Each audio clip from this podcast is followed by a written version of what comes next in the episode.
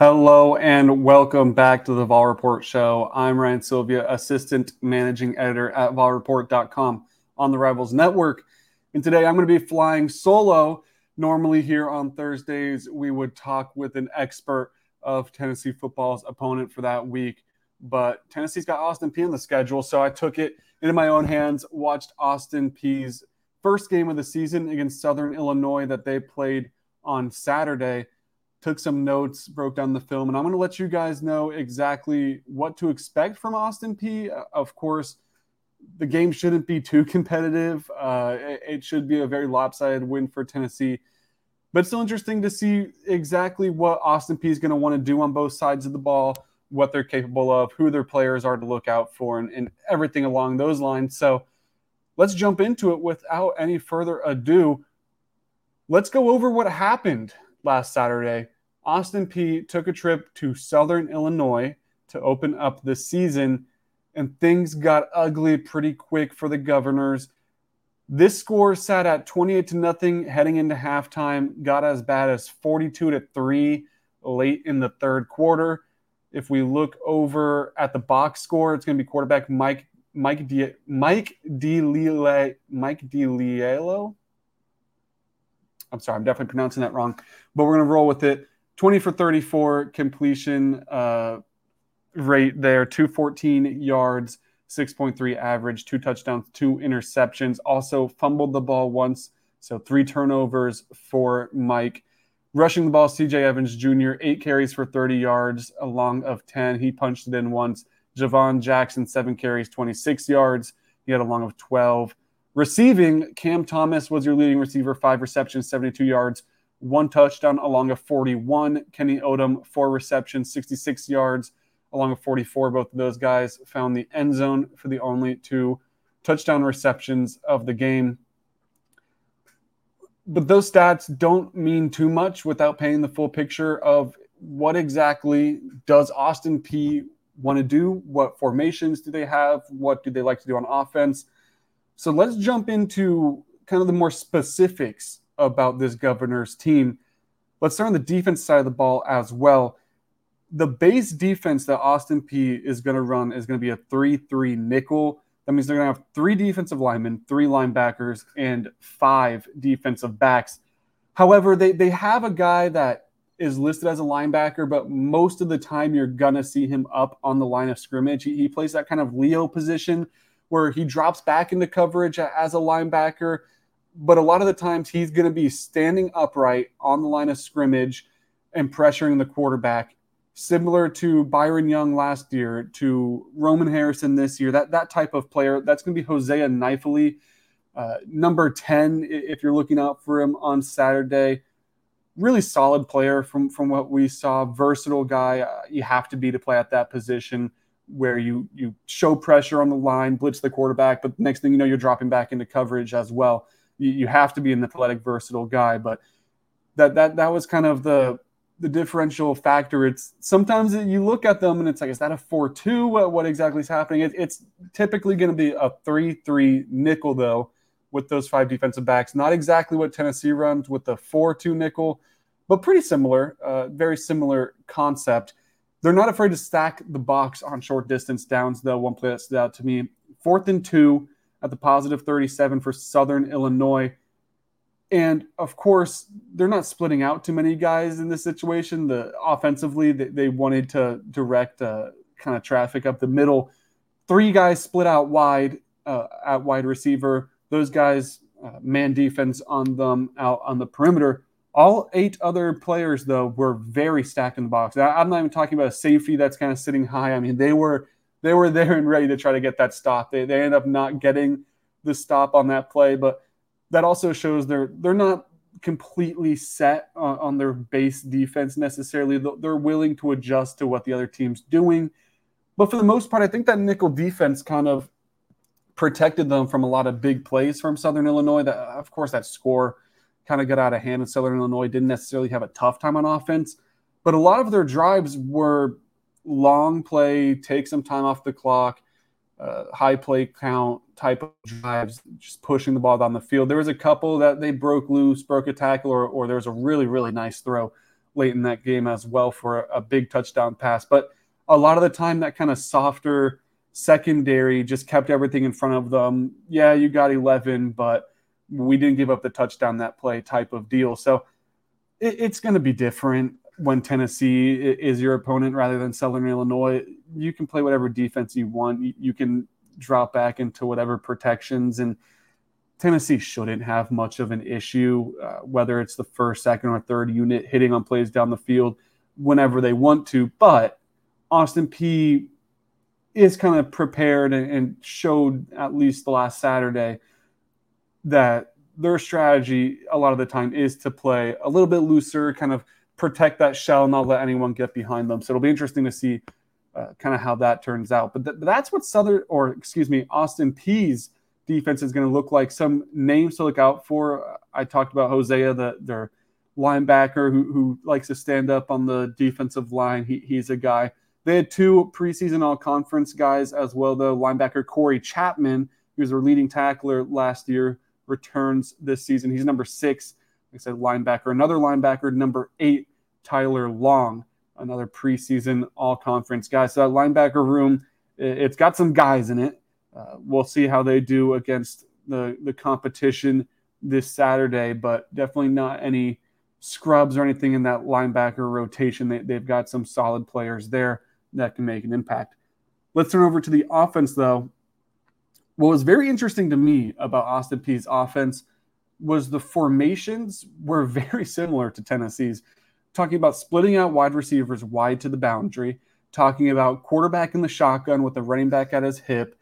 Very similar looks to Tennessee. I'm not saying they ran tempo necessarily. I'm not saying they ran the same plays as Tennessee, but the concepts, when you look at it on paper, had guys in very similar positions. I mean, talking about having your wide receivers pass the numbers on both sides, pretty much stand out of bounds, uh, having your slot maybe a little bit inside the numbers, splitting out four guys, uh, getting a little funky. It, it, was very similar to the stuff that Tennessee likes to do, which, which I thought was really interesting uh, like I said, even the quarterback, Tennessee, it's where they take a snap from under center. That was similar to Austin Peay. I don't particularly remember a play where they went under center. It was a lot of quarterback in the shotgun. He's got his running back at either hip, and, and let's see what they do. They weren't afraid to go with the a 10 personnel a lot of the time, uh, meaning that they didn't have a tight end on the field, uh, and they had their kind of two wide receivers on either end and, and played it like that, which is something Tennessee kind of does. Uh, you'll you'll see it occasionally. A lot of the time when Tennessee does that, it's splitting out their tight end, which they did as well with Jordan Goko, their only all-con preseason guy on the offensive side of the ball. Where they split him out as well. That that's something you'll see Tennessee do too, where they have the four receivers split off the offensive line, stretching the field. Uh, but one of those guys is, is going to be your tight end. Like I said, Jordan Goko for Austin Peay. Looking at the offensive line, had a lot of air raid principles in the way they set up, very spread out, kind of forming that V, which which uh, pretty much that, that's very basic across all offensive philosophies, but just looked very Mike Leach air raid to me when I was watching with the way they were spaced out on the offensive line. Not saying it's an air raid system they run, but it, it was the the way the offensive line was set up did kind of remind me of that. Uh, didn't do the best job of protection at times, kind of gave up pressure on three man rushes on a few occasions, which you just can't do. Quarterback was running for his life a few times. Kind of tightened it up in the second half a little bit when they went on their first touchdown drive. There's a lot of big gaps that those running backs were running through, uh, picking up 10 yards or whatever it was and, and helping move those chains. So they kind of got their grip as the game went on, but there is a few times where that offensive line was Swiss cheese and defensive linemen were kind of finding their way in there. And unfortunately for the quarterback, he was taking some sacks because of it as well. Some of the times it was like, I, you got to get rid of the ball here. Uh, I know you're trying to make a play on third and 15, but you've had eight seconds uh, running around in the pocket.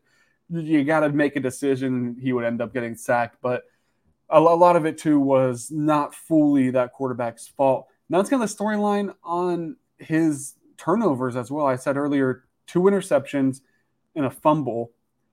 Well, the first interception, I mean, just put it on the guy and bounced out of his hands and into a defensive back's hands. You're not going to blame the quarterback on that one. Oh, it was an over the middle little stick route, and it just one that that receiver is going to want back. Let's just say that because it should have been a catch and, and, should have kept that offense rolling down the field, but instead it, it, gave Southern Illinois some great field position very quickly in that game. The last pick, though, in, in his receivers' defenses, I guess, horrible throw. I, mean, a terrible throw from from the quarterback over at Austin Peay. One that, like I said, the the receiver wanted that first one back quarterback for Austin Peay. wants that second one back because because it was a very strange decision he made, and it was quickly taken the other way. His fumble, though, he, he was sitting in the pocket, got hit from the blind side pretty quickly. Another situation where maybe you say, hey, you got to feel that pressure, or maybe it's a situation where your, your line needs to protect you a little bit from your blind side, and you need to kind of help your guy out there. So that was his three turnovers. I would say one definitely his fault, one definitely not his fault. And you can kind of make an argument either way on feeling pressure compared to it's your blind side. What, what do you really want him to do there? So uh, up and down performance from from the Austin Peay quarterback at the end of the day. But that's all good and fun. What does it mean for Tennessee? Well, what does this mean for the Vols. What should we expect the Vols to do against this? I expect Tennessee to be very basic in their approach on both sides of the ball, not put too much on film for other teams. Of course, you want to put a lot of film for yourself, especially uh, on the defensive end now with Keenan Pili injured. We'll talk about that soon. But you you want at least on the offensive end, we'll, we'll start there you're going to play it basic, similar to what they did against Virginia on Saturday. It's a game you're going to win. You don't need to do anything crazy to, to pick up yards, to even hit on these big plays and, and to propel your offense down the field. You just want to send your guys out there to go and execute it and run up that score pretty early. And I think that's what Tennessee should be able to do. They're, they're not going to break the bank, they're not going to do anything absurd that we haven't seen before test anything out. I was even a little surprised against Virginia that they debuted that kind of option play where he he taught Joe Milton tossed it over to Dylan Sampson, something that we saw a little bit at practice, but we hadn't seen much in games. So so of course other teams weren't maybe privy to that being an option for Tennessee. They put that on film in week one, which I thought was a little interesting. I don't think we'll get anything even remotely as crazy as that. Uh, in this Austin Peay game. It, should be a lot of, at least at first, running the football. I, I expect them to, similar like they did against Virginia, give the ball to Jalen Wright, let him pick up a bunch of yards in a cloud of dust. And I mean, I, when we were watching that that first drive for Tennessee against Virginia, there was a little bit there where it was like, are they just going to feed Jalen Wright all the way to the end zone? It was five, four or five plays in a row where they just gave it to Jalen Wright and he would pick up 15 yards, move the chains, and they got it going that way Of course, got stopped a little bit at the end, fourth and five situation, and they had to convert there. But I expect a similar start for Tennessee. Let Joe Milton hand it off. Let Jalen Wright get his yards, Jabari Small get his yards, Dylan Sampson get his yards. Dominate the game on the ground, protect your guys, and move on from there. However, I think it's a different story once you get your backups in. Once Nico comes in, once Kaleb Webb, Chas Nimrod, uh, Nathan Leacock, who, whoever else you want to slide into the game, Ethan Davis, once they come in, I, I think that you start to throw the ball. It's a it's a backwards mindset almost where most of the time it's you throw the ball at first, you take that big lead, and then you take your foot off the gas and you just kind of run the clock out. I think it's going to be a little bit of an opposite against Austin Peay. Talking about Joe Milton, I'm not saying he's going to throw the ball eight times. He'll, he'll have his share of touchdown passes. He'll have his share of shots down the field, and, and he'll be able to air the ball out enough. But I think overall, the game plan is going to be let's get that ground game going. Nico's in the game not because it's disrespectful that you want to throw the ball, but just you want to give him a chance to finally put himself on tape. I think he only threw the ball three times against Virginia first game. I'm not saying that they need to use him more in that situation and that you're disappointed uh, that he only threw it three times because you just kind of want to get his career rolling, uh, especially uh, not at home. It, it, was a home game in Nashville. Where I'm not oblivious to that, but it's not in your home stadium. It, things are a little different. He hasn't played there before. He's had those scrimmages in Neyland Stadium. He played in the orange and white game for fans at Neyland Stadium. I think that they're going to get him rolling a little bit. They're going to try to get him to target Ethan Davis, uh, the, those freshmen and redshirt freshman wide receivers that I just talked about as well. I think they're going to want to try to get Nico rolling a little bit. You hope you don't need him this year, right? You, theoretically, this is all for next year and, and, when he should take over the team as a sophomore. However, th- there is a situation where Joe Milton could go down with an injury, and Nico's going to be your QB two, and he's going to be that guy that's going to have to step up. So you want him to have those real game reps.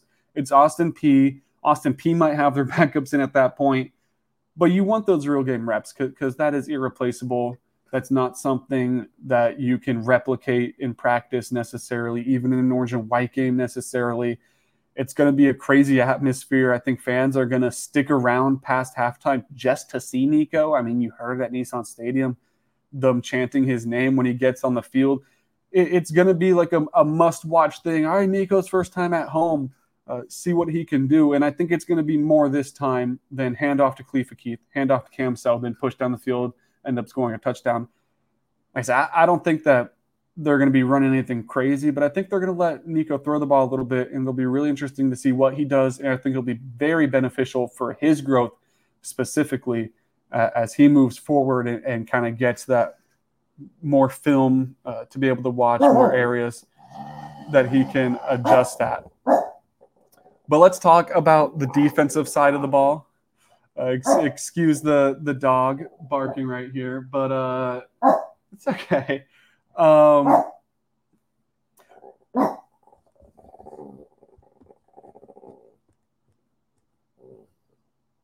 let's talk about the defensive side of the ball. I want to talk about the the new. Uh, I, I want to talk about the new news of Keenan Pili and his injury that's going to hold him out for a little bit. We don't know the exact time frame right now. The Heupel said it's not going to be the season. Should expect him back at some point. However, there's a lot of games that you'll wish you'll have him for very soon on the schedule where that timetable is probably not going to match up that he'll be ready for. Talking about a Florida week three, a UTSA week four, a South Carolina week five. You look ahead to, to even Texas A&M, Alabama, Kentucky. Where does he fit back in in that mix? Uh, is he ready to go uh, right away? Do you want to give him a pitch count? It'll be interesting to see what happens with that. But it's going to open up an opportunity for the linebackers behind him, those younger guys, to make a big impact. And I think that this game against Austin Peay will be a big tell to exactly who it's going to be that's going to replace him and get these snaps. It should be a group effort, but it'll be interesting to see who stands out in this Austin Peay game. Course, Arion Carter is going to be your biggest name. Arion Carter been working more at the uh, weak side linebacker position behind Aaron Beasley rather than middle linebacker behind uh, Keenan Pili. But I think that they're going to need to get versatile in some spots. They're going to need these guys to be able to play both sides with the injury of Pili. So I expect Arion Carter to get some run. The biggest name, Elijah Herring, sophomore, was training behind Keenan Pili. That is his natural position over at middle linebacker.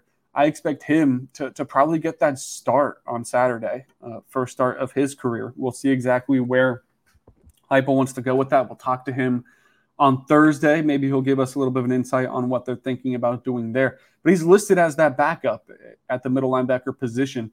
And he's had a really good start to his career, whether you're talking about last year as a freshman or beginning uh, his campaign on Saturday against Virginia. He's been impressive to start things off.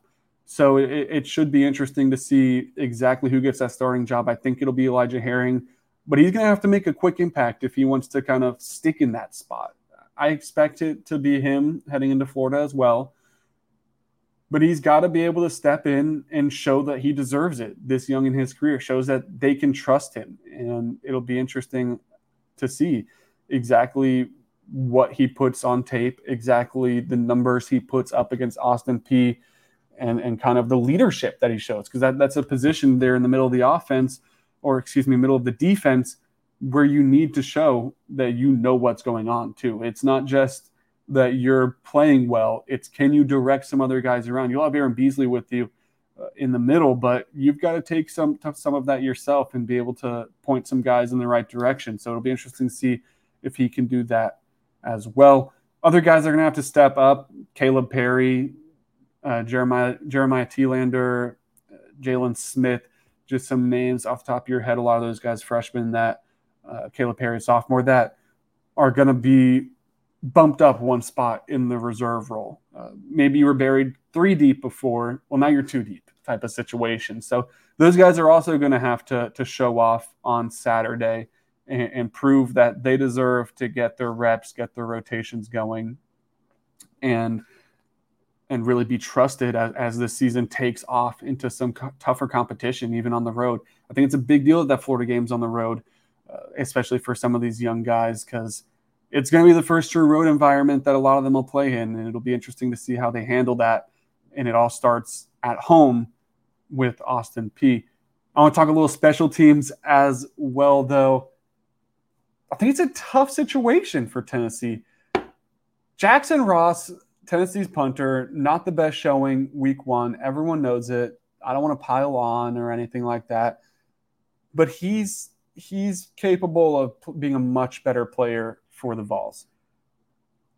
For him to reach that potential, the first thing you think is, well, he needs reps. He, he needs to continue to grow in game action. Heupel said, hey, not what we expected from him. I understand the issues, but not what we expected from him, not what we've seen him do in practice.